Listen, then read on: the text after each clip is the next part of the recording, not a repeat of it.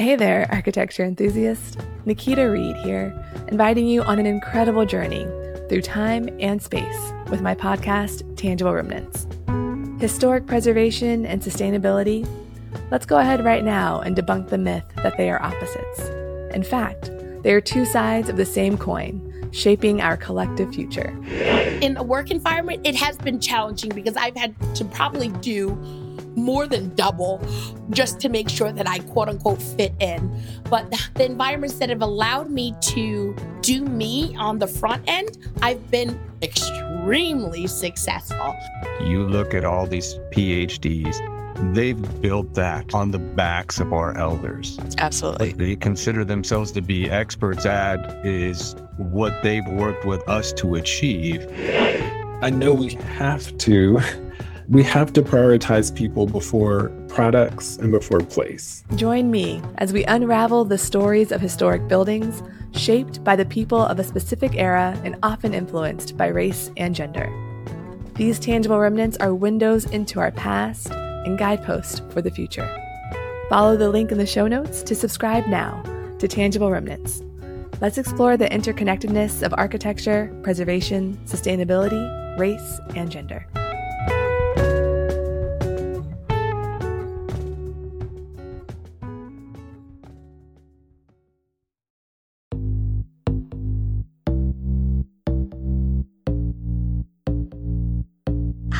My name is Carrie Seaburn, professional engineer, and this is Unstruct. Unstruct is the podcast where we share the stories from within your walls to help you understand how they stand today.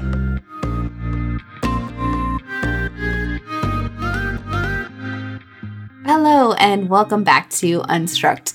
In this episode, I sit down with Alejandro Fernandez and we talk about the Ascent Tower in Milwaukee, Wisconsin.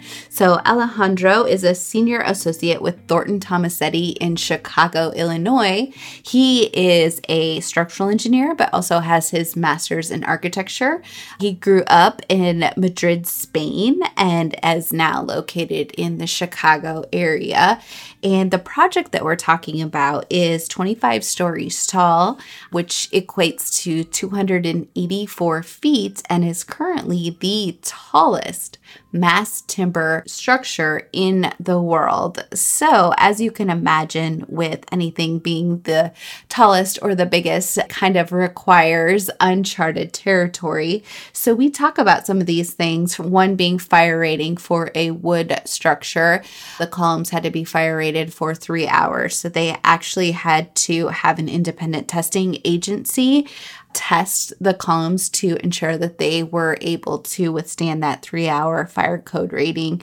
Also, there's some code stipulations as far as maximum heights for wood structures. So, this was beyond that code stipulation. So, there were special requirements that they had to take into account for that as well. So, it's really unique. The project is unique and also very beautiful. I find it very interesting that Alejandro is a trained architect and structural engineer because, given the nature of this mass timber building, it is an exposed structure. So, lots of the structure is visible, which, you know, then becomes architecture. So, it's kind of cool that the structure actually becomes the architecture of the building as well. So, very interesting. Lots of other things as far as procurement. So, this building was constructed during COVID, and the material for the mass timber was actually produced in Austria. So, I think we all know how challenging it was to get things delivered to us during this time. So when you extrapolate that to a 25 story building and getting material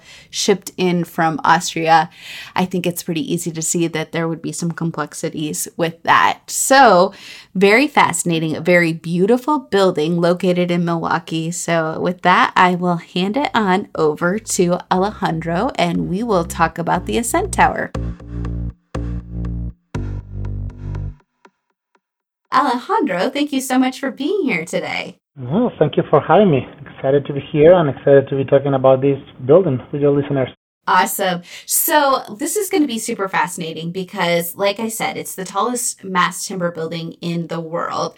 With that, I can only imagine comes a lot of blazing new trails and out into kind of unventured territory. So I can't wait to dig into that. But let's start at the beginning. When were you contacted about this project?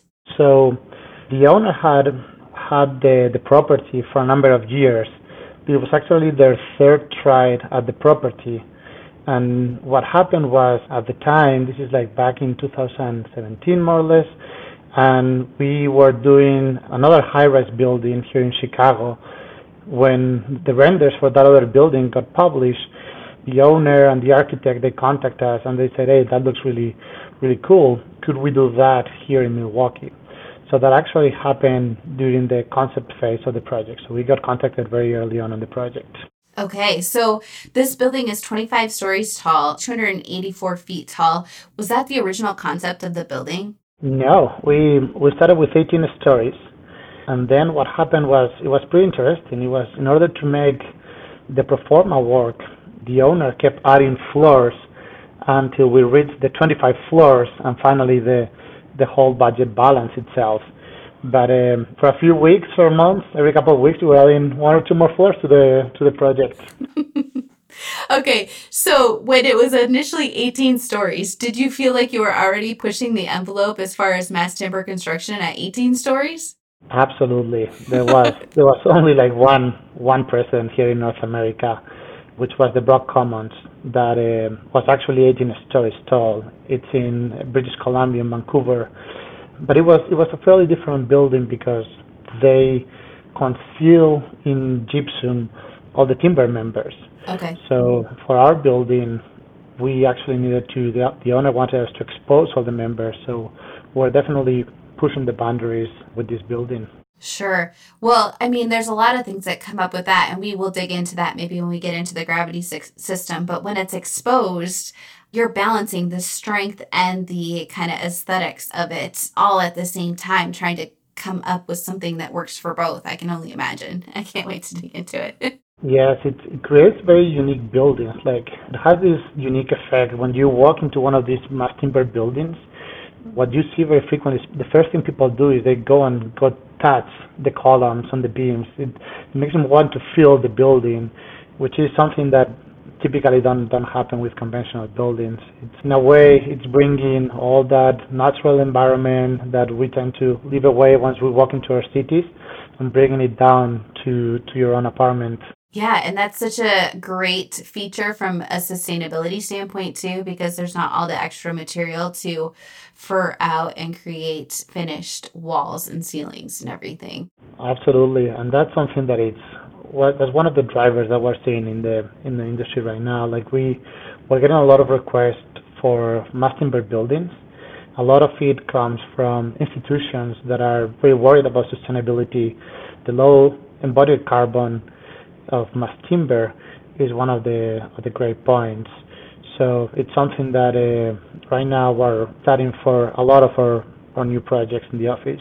Okay, so let's dig into the Ascent Tower a little bit. What is the gravity system of this? So if we can talk kind of what those gravity systems and elements are. So the tower is 25 stories, as you mentioned earlier, and the bottom six, it's a concrete podium. So it's just traditional concrete columns with PTA slabs. Then at the top of the podium, there is a transfer system, like some 16 deep PT beams. And then on top of that, we have the, the mass timber system, which is made out of uh, glulam columns and with glulam beams and then cross-laminated floors. So the columns, they, they range somewhere between 30 inches by 30 inches at the base, uh, Uh, all the way down to 18 by 18 at the top, and then the beams, we try to keep them 16 inch wide maximum, and then between 20 to 25, some of them are 30 inches deep. The timber actually comes from comes from Austria. Procurement of this project was one of the complicated parts of it. If you think about it, the amount of timber that we needed for the project was so massive that uh, at the time it was very hard for American manufacturers to be able to create all that all that volume. Now we think about mass timber as something that is fairly innovative, and it is, but especially here in the in the U.S. and North America, it's been here for a few years only. Versus when you go to Europe, their capabilities they, they've been doing it for the last 20 years, so their manufacturing capacities are much bigger. So for our project, if we had had to manufacture here in the U.S., it would have probably taken one of the manufacturers a full year, which would have been a big risk for them, right? when we procured it from uh, from Europe, actually came from Austria, then because their volume is much bigger, they were able to include this in the production line much easier. Okay, so did you have to contact the production company? Did you have to contact them early on, like in almost like the schematic level of design? Because I can imagine that has a significant impact on the construction schedule. Mm-hmm. So this is this is a, a very good point when we first started the building, just to give you an idea, the tallest mass timber building in the United States was seven stories tall.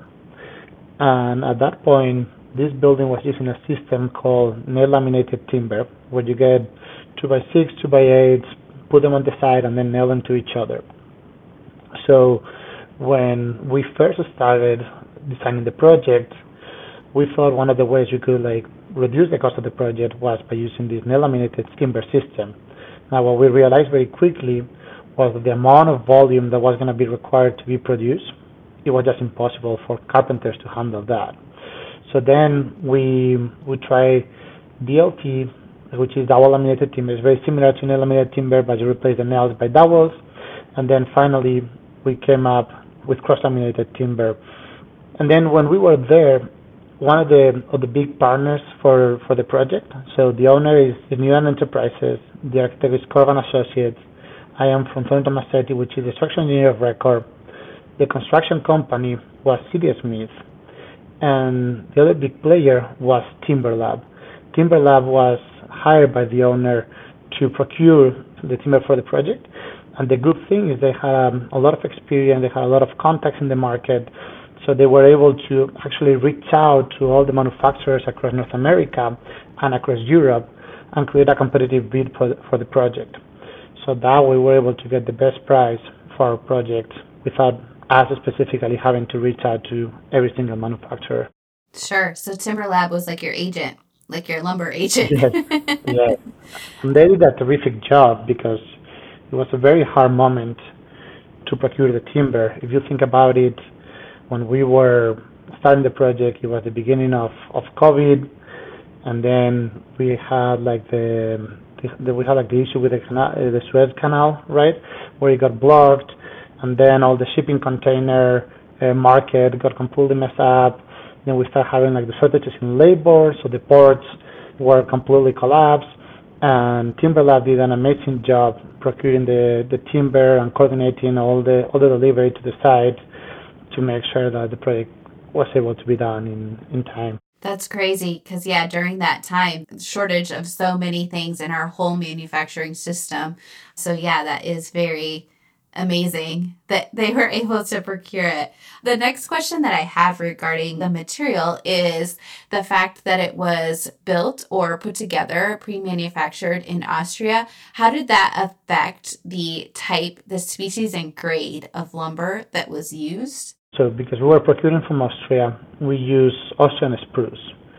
Okay, so all, all the timber for the building is Austrian spruce, which is it's an important point for for a number of reasons here in the States, we were designing probably in the Midwest.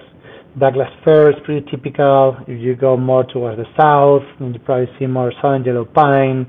If you procure from Canada, you may get like black spruce. So all these species, they look a little bit different. So from an aesthetic point of view, it's different. But also from a structural point of view, their their capacity is different, right? So that meant that this building, it was actually redesigned a number of times as we kept like changing from system to system and trying to find the one, the, the most economical one. And one of the redesigns that we had to do, in addition to going from NLT to CLT, was going from American species to European species. And one thing to know with that is because the codes are different and the standards are different, that translation is not completely direct. So there is a number of engineering and, uh, communication we had to do with the, with the suppliers to make sure that we were both talking the same language and we were not getting caught up with, with the differences in the codes and the standards. Yeah, that's so fascinating because the International Building Code, that's fairly universal. Some countries have their own stipulations to that. But in the IBC, there's also the wood section. I think it's chapter 23. And in that, it references, for us, it references the NDS, which is more of a US based code council for timber design, whereas Austria is probably something different, right? It's called the Eurocode. Okay. In Europe, they have like the, the whole Eurocode. So you get from 1 to 8, and then Eurocode 5 in this case, it's the, the timber one. So what we did for this building is we actually ran studies both with NDS, the National Design Specification, and we ran studies with Eurocode to make sure that those assumptions and capacities that we were doing it was was equivalent and we were coming with a safe and equivalent design for for both buildings. The other good thing of doing that that experience and having like the knowledge of, of Eurocode 5 is the same way we were talking earlier that they've been doing it for longer and the manufacturing capacity is uh, a little bit more advanced. The code has also embraced more of this mass timber technology faster so it's actually a very good reference in areas where NDS they're still trying to catch up and they may not have like uh, adopted the specific provisions for some things. It's always a great reference to look into both Eurocode and our Canadian neighbors. They also have a lot of information in their codes that are very useful to when we're pushing the limits with the design, as is the case of Ascent. Okay, that's very fascinating. And as you're talking, I'm also wondering about when we're doing just a conventionally wood framed building, a lot of the material that we're using, the values as structural engineers that we are able to use are usually based on visually graded lumber. When you're using this material and trying to push the limits of cross laminated timber of glulam construction, like in Austria, were they able to come up with tighter testing, I guess, or like machine rated lumber to get higher values? Or was that something that ever came up? Not in, in the direction of a visually or, or, mechanically graded, but we did have to use uh, one of the highest capacities in Europe. They, uh, it's called GL32H, and those members they are a little bit more harder to get. You do pay a little premium, but because what happens with wood is like you need more volume. The capacity of wood is obviously not as strong as with steel or concrete. So your members, once we start like stacking so many floors, the members got pretty big at the base. So in order to limit the size of these members that don't have like huge columns at the bottom of the building, we did use this higher grade for the both for the columns and for some of the some of the beams. Actually, like some of our columns, they are especially when we're like next to the balconies. We have like some columns that are like almost 40, a little bit over 40 inches long, because we're limited to 16 on the other side, on the other direction. So these columns, we really wanted to maximize the capacity of our materials, so we could like really squeeze them as much as possible. Okay, okay. So yeah, you had to use the higher grade stuff at the lower levels. So with these columns, is the cross section the same all the way through, or are you using varied material grades throughout the cross section? The cross section of the columns is is the same at each level. So you, you do get the same grade. It's a um, homogeneous, so you get the same grade through for each of the levels we do change levels like the same way with concrete. When you go from like a higher concrete at the base and then you use a lower concrete at upper levels we do the same thing at the upper levels of the tower. The reason is because one thing that people don't realize when they start designing with mass timber is connections are super important because wood doesn't have as much capacity as concrete or steel many times your sizes are defined by the connections so we do need some minimum sizes at the top of the building, and those minimum sizes, you don't really need as much capacity, but you do need the, the space and the geometry. So we are able to reduce the grade as we go up in the building. Gotcha. So maybe at a lesser grade, but the actual cross section size remains the same because the connections are what's dictating the cross sectional size. We did reduce them to from 30 at the base to about like 18, 16 inches at the at the top of the building, but we did keep that minimum size due to the connections.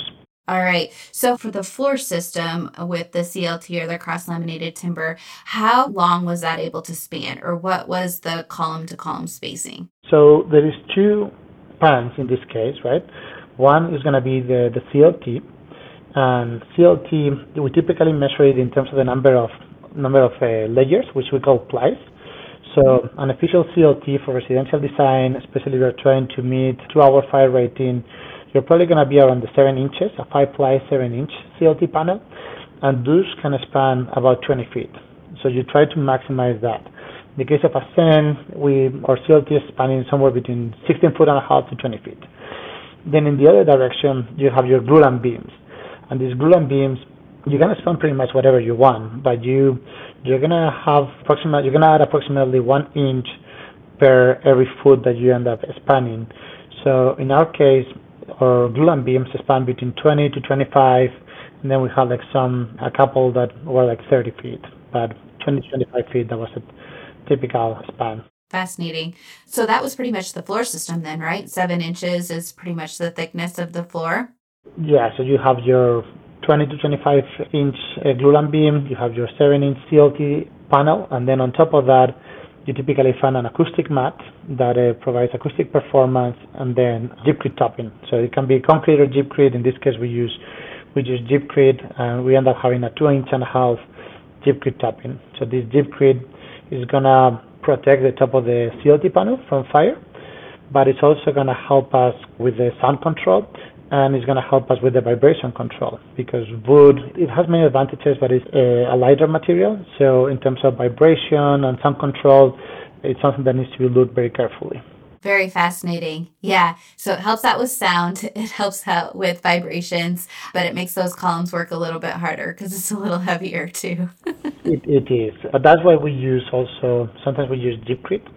It's a balance between your sound mat and your topping and then different projects look for different different standards. We are seeing, I think, as the industry keeps moving, we're seeing these toppings getting a little bit thicker, like the buildings trying to get like a better acoustic performance, and uh, the same way we see it here in like typical residential construction, we're seeing like the demising lines and all those areas where acoustics is getting better. The same way in timber, we're also seeing a little bit thicker toppings to get a better acoustic performance. Sure, super fascinating. Okay, Alejandro, here's another question for you. You kind of brought this up a little bit in the, our last little discussion here, but fire rating. So, you know, we were just talking about the gypcrete and how that helps, but on the underside, it's exposed CLT panel and the columns and glulams are also exposed. So, how did you guys address that from a fire standpoint? So wood is actually an amazing material in the sense that it self protects itself. And that's the reason why that when you go to a forest and there has been a fire, you may see like all the leaves are burned, but you still feel uh, the, the tree is standing. And then you come back after a few couple of years, and the tree has restarted again, right? Because with the fire, the wood creates this char on the exterior, but within a few eighths of an inch inside of the of this char, the wood maintains its structural capacity and it's actually cooler. So that's basically what we do. Now what happens is the longer the fire is, this char is gonna get like uh, the char is gonna continue progressing towards the inside of the member. But that's something that is very well known, is very well codified. So NDS has they give you values up to two hours, so you can basically just design your members. So you you do a regular design with your normal loads, and then you do a second design where you consider the member reduce with the, the you have lost your your char your sacrificial char layer, but then what happens is the code allows you to increase the capacity your your capacity. You basically reduce the safety factor because it's a an extreme event. So with Timber, we always have to run two two analyses. Now for Ascent, because we were really pushing the envelope, our columns actually had to be rated for three hours. and this is not covered by NDS. So what we had to do is we partner with the uh, Wood Forest Product Laboratory in Madison, Wisconsin, and they perform fire tests on glulam columns for, for the specific for the project. Now we did test three different species, one European, which was the Austrian spruce that we used, and then two American. And the good thing is like the results of these tests are now public. So for any other project that needs a three-hour column rating, you can now go to your city and show the results of this test and present it as a, as a proof of evidence. And now the results of the test was interesting because what they showed was that if you extrapolate the char rates in NDS, you actually get a conservative result. So uh, that was that was a very important point. Yeah, and I think that's super important to say too. You know, a lot of times for a lot of buildings, if it's stuff that's been done before, as the architect or the architect and sometimes the structural engineer can pick out kind of a fire rating assembly based on what's done in the past. So the fact that this needed the three hour columns that had never been done in the past, so you had to actually do the testing for it, or the owner had to hire a testing agency to do the testing for them. But I love the point that you said too. Now that is public knowledge. So you guys have created this new pathway and made those results public so that other people can do similar things. And I think that's very commendable and very cool. Yeah, and uh, I think mass timber is becoming a pretty exciting industry because it's fairly new, especially here in the States. We are all trying to innovate and there is a lot of sharing within the industry. So there is um, a number of, of conferences where uh, engineers meet every year, um, but there is a lot of knowledge sharing across the industry. And we're all trying to follow what everyone else is doing because it's it's an industry that is evolving very quickly. And even like the, the systems that we were using a few years ago, now as we keep trying to push the material and the capacities and, and what the what we can do with the material, new systems keep evolving. So we're seeing a lot of a lot of a lot of knowledge sharing in the industry. Yeah, that's so cool. So with wood construction, I know, you know, when you're compressing it, when it's under compression, there's this thing called column shortening where it reduces that overall height by a certain bit. So the structure is 284 feet tall and the base levels are concrete, but I'd imagine you still have not that the column is continuous, but you have timber that is stacked on top of each other for probably 200 feet, right? Vertical feet? Yes, yes, that's correct. So what happens here is you're completely right that it, it compresses and both is gonna like shrink short term due to the the loads, the immediate loads, right? Like you're stacking a lot of levels above. But then the other thing that you're gonna have is it's gonna creep as well and then it's gonna it's gonna change a little bit dimensionally during the during the year, though it's fairly stable in the direction of the fiber, so that's that's not a major concern. For a 25-story timber building, it moves as much as a 65 concrete building would move. So we had to do studies on the columns to make sure that we were accounting for these movements and we were considering the loads.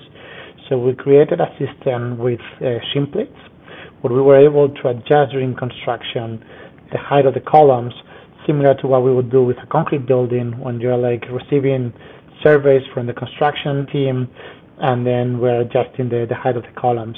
So in this case, for every floor, we got like the top of the column uh, at each specific column, and then we reviewed internally, and then we send them what was the target elevation.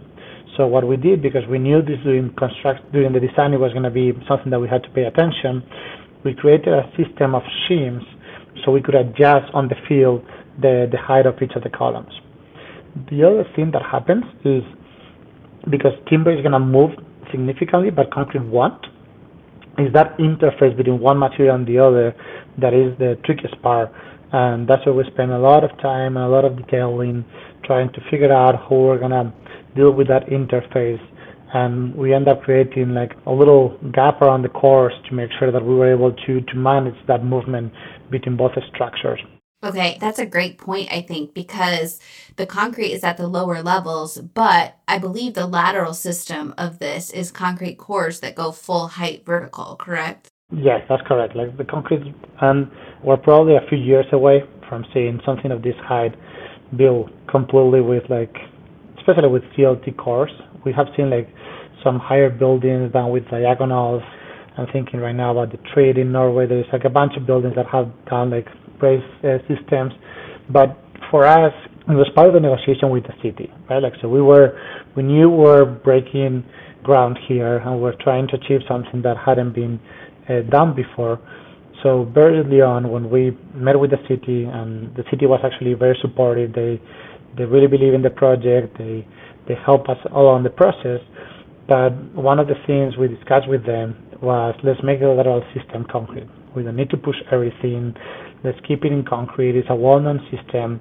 It also allows for a well-known means of egress but also of access because one thing that happens is with these timber buildings they burn more frequently during construction that's actually the the most dangerous moment of the on the life of the building is before all your fire protection systems are activated how do you make sure that the building is, is safe that the fire department can access the building so one of the things we did for this building is we had the fire department had access from three sides we had a dual water supply and then we also had inside of each of the cars, we had a dry pipe. So if there was an, any fire during construction, the fire department could just like plug and get uh, water to any of the levels under construction. The other thing we did uh, related to fire and the fire department was, well, we met with the fire department very early on, but we also banned welding on the side, on top of the timber, because that's something that we, we know there's been like some experiences in the past where you won't see the wood catching fire and it it takes a little bit for it to actually like catch fire and that can happen after everyone has left and there's been like some some fires in the past where that was that was an issue where it was the welds that smoldered for a while and wasn't really noticeable until everyone left correct and then by the time they came back the whole building was on fire so that was part of our, our discussions with the team was they don't have welding on top of the wood yeah. Even a concrete constructed building, you have weld plates and everything. And you know, you have embed plates and and steel, same thing. So was it difficult to find a skilled workforce to do the construction since it was so new and so different than a typical high rise? You're getting a very very interesting point because you're right that a very new technology. But it's also without removing MADE from, from the workforce that did it, but it's a fairly simple construction in the sense that a lot of it comes prefabricated, and then there's a lot of screws that had to be installed inside. But it's a fairly simple connection that doesn't really require a lot of experienced construction. Actually, like the construction company that did it, they had some minor uh, construction experience with uh, with mass timber, but uh, it wasn't really very extensive. So they they had some help from Timber Lab at the beginning, where they they trained the, the workforce, and then after that, they were able to do it by themselves. One interesting thing is because this is new, and we see in a lot of our cities we have the unions, right? There was a, a negotiation at the beginning of the project that we're also seeing in other cities where we're trying to figure out who is going to build this. So in the case of Ascent, it was a, a composite crew of five carpenters, five iron workers, and then they have two laborers. So it's only 12 people, which build in one floor per week. Oh my gosh, that's fascinating. Yeah, it's about like one third probably of the of the crew that you will need for a for a concrete site. So it's a very clean site, very quiet because there is no everything is coming prefabricated, right? So they're just like placing placing the pieces. From what we were told, the workers actually like it a lot because it's, it's very clean. They don't have to be carrying like rebar. They don't get dirty uh, with, with the concrete. There's, there's the story of this this worker that he said that uh, he was getting in trouble with his wife because the wife at some point him like, where where are you actually coming from? Like you're not going to work anymore. You're coming uh, back every day super clean. So. So no, I think I think they, from what we heard, they, they really like it, and they, they were looking forward to do another mass timber job.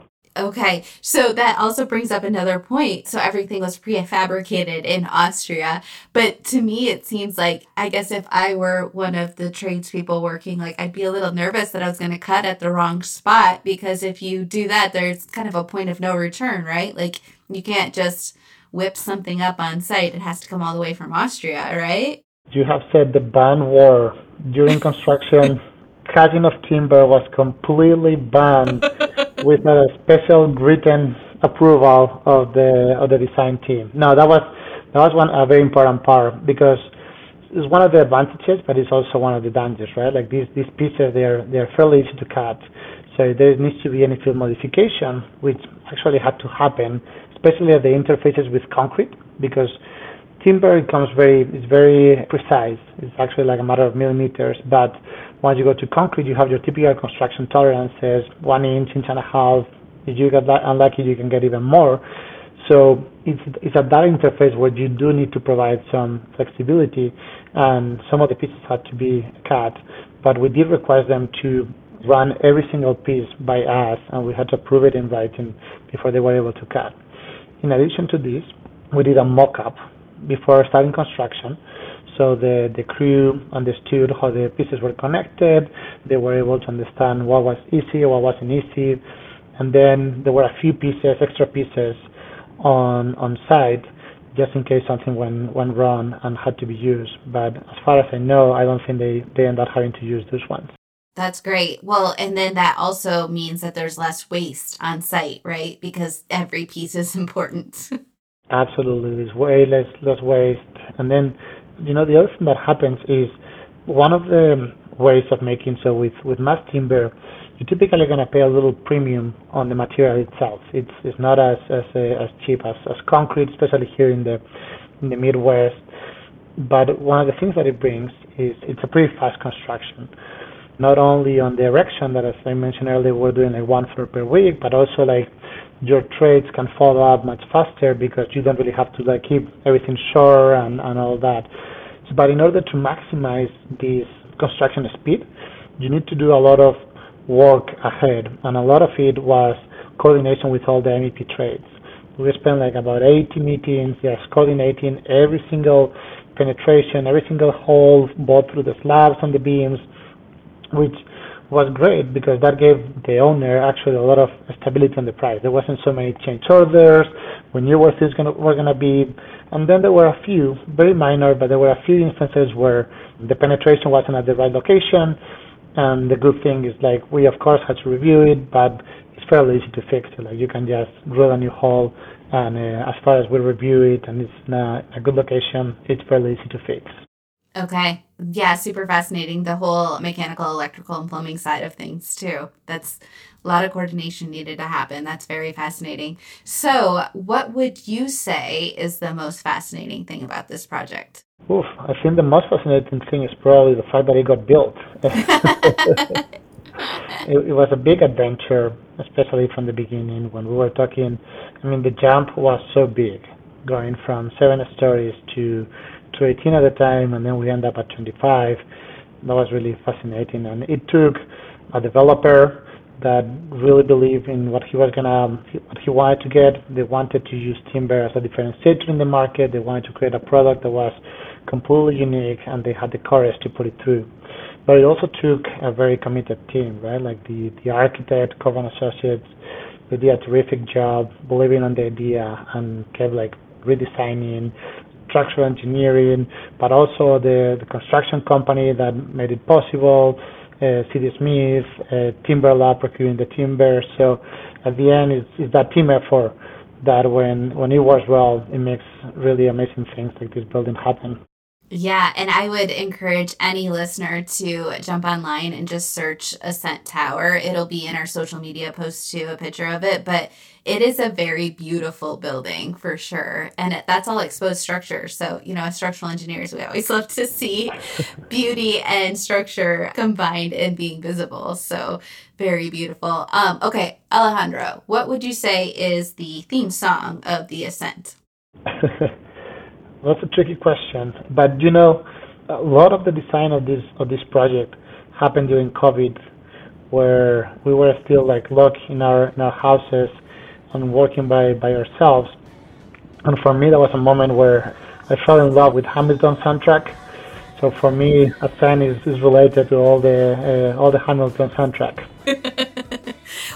pretty upbeat too, right? I like fast paced or whatever. So you yeah. needed that to like stay engaged at home. That's awesome. I hope that you're able to go up to the rooftop now that it is topped out and maybe crank a little Hamilton. I hope I hope so one day. Actually, like the, the rooftop is one of the most beautiful places of the building. It has like a, the columns are much much higher. It's a double story space, and that's where you really see the mass timber for a very long extent. And it's a very unique place. They they also use this space to put all their amenities, and because we're talking about a high luxury amenity space, they have like their own bar. They have like a they call simulator. They even have like an art like an in-house artist that is like they're painting all the time. And then they have like these uh, exterior amenity spaces which have a, a terrific view of the lake, of all the downtown Milwaukee. So it's it's a very amazing space to be at. Yeah, that sounds amazing. Yeah, an in-house artist, a bar, views of Lake Michigan. sounds amazing. it's hard to make it uh, to make it more compelling. yeah, right. That makes for some great promo material too to lure in tenants, I would guess. So well, you know, one one of the things that the owners were saying when they talk about the about the building is they are actually able to cut a lot in marketing because this building is self promoting itself. And this is something that is happening a lot with, with our mass buildings the other thing that happens is because they are able to create this completely unique unique experience, their rental prices are higher than the average in Milwaukee. So that's been also a great story. And they were able to rent about 50% of the building. I think it was a little bit less than 50, but even before the building was finished. So they wow. pre-leased like I think it was like 45% of the building. So from a marketing and economic point of view, like uh, of the of the life of the building, that has worked very well. That's amazing. That's awesome. Well, last question I have for you. How do you recharge when you're not doing architecture or structural engineering or both of them at the same time? I like to disconnect and, and try to go outside into nature. I love sailing, I love skiing, and having those moments where all you have is the the wind blowing against your face and you really can forget about everything else and be in true contact with nature it's, it helps me a lot which in a way it's a little bit of what timber does for us right? It brings this natural environment into our houses. Um, so in that sense i don't disconnect so much but I feel like it's a different approach though, right? Like one is implementation and one is just experiencing it in its truest most simplest form. Absolutely. Absolutely. That's amazing. Well, Alejandro, thank you so much for being here today. This has been so informative, and I really loved learning more about the Ascent Tower. I might have to make a venture up to visit it someday too. But yeah, it's a beautiful building, great work, way to kind of push the limits in a very large way on mass timber construction. And thanks for all you're doing. Thank you for having me here. It's been a pleasure. Thank you for listening. If you enjoyed this episode of Unstruct and know someone else who would, please share it with them. And if you enjoy the work that I'm doing here in general, I would really appreciate your rating and review on Apple Podcast. It goes a long way to help others find the show. Speaking of finding shows, Unstruct is part of the Gabl Media Network, a place where you can find even more content like this. To see the catalog of shows focused on our built environment, visit gablmedia.com. That's G A B L media.com. Lastly, if you haven't already, don't forget to subscribe before you go so that you don't miss the next story from within the walls and how they stand today.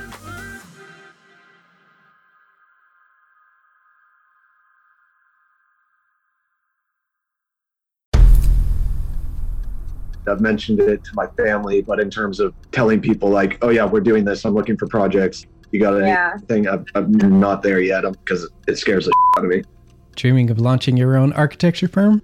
Well, buckle up for a wild ride with Emerging, the podcast that shares what it's really like to start an architecture firm where do we begin? We don't even know what type of business to formalize as. Is it an LLC? Is it an LLP? Like, how are taxes? I mean, the list is astronomical.